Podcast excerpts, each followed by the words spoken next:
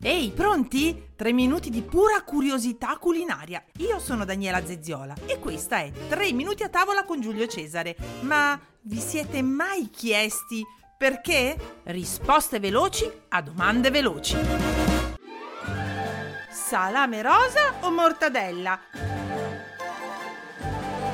Salame rosa? Proprio così, ma attenzione, la parola salame non vi deve ingannare perché non lo è. Come gusto, più che a un salame assomiglia ad un arrosto, gustoso e delicato. Bologna e Modena, questo salume qui nasce. Giusto per saperlo, nel 1600 il suo consumo era pari a quello della mortadella. Ma che cos'è?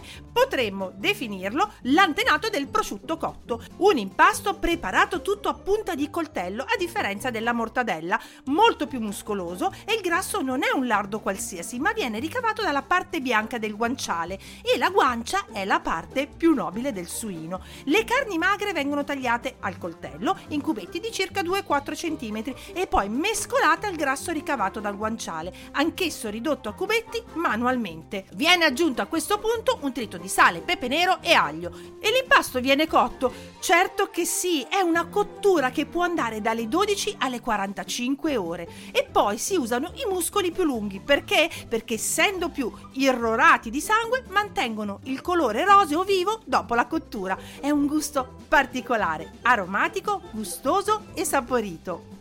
Invece la mortadella, un'altra prelibatezza dall'origine molto antica, prodotta nella stessa zona del salame rosa, nella pianura emiliana, ma in parte anche in quella lombarda. Le prime notizie storiche risalgono al primo secolo d.C., quando viene menzionata la carne macinata nel mortaio, murtarium o murtatum, prodotta a Bologna e ampiamente diffusa nell'impero romano. In epoca medievale, poi Boccaccio cita il mortadello nel Decamerone e nel 400 Novecento i Visconti di Milano offrirono alla città di Bologna un bue grasso in cambio di saporite mortadelle.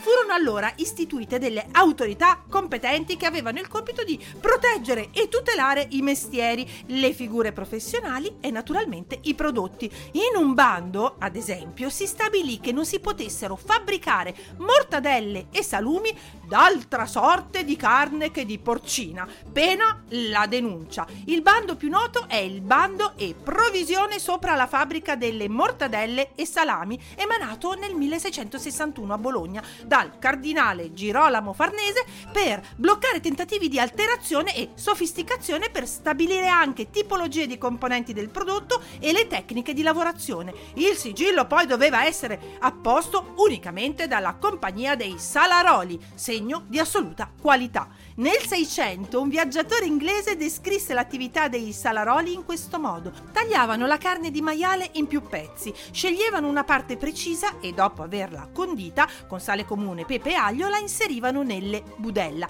Lasciavano le mortadelle per circa due giorni in salamoia e poi le facevano bollire in acqua. Una volta cotte le sistemavano nella cappa del camino fino a che non erano asciutte. Così confezionate le potevano conservare per un anno o due. Tra il 500 e il 700 la mortadella diventò un genere di lusso decisamente costoso e quindi riservato alla tavola delle famiglie benestanti. Ancora all'inizio dell'Ottocento la mortadella costava tre volte più del prosciutto. Che ne dite? Lo facciamo un bel panino con la mortadella o preferite il salame rosa?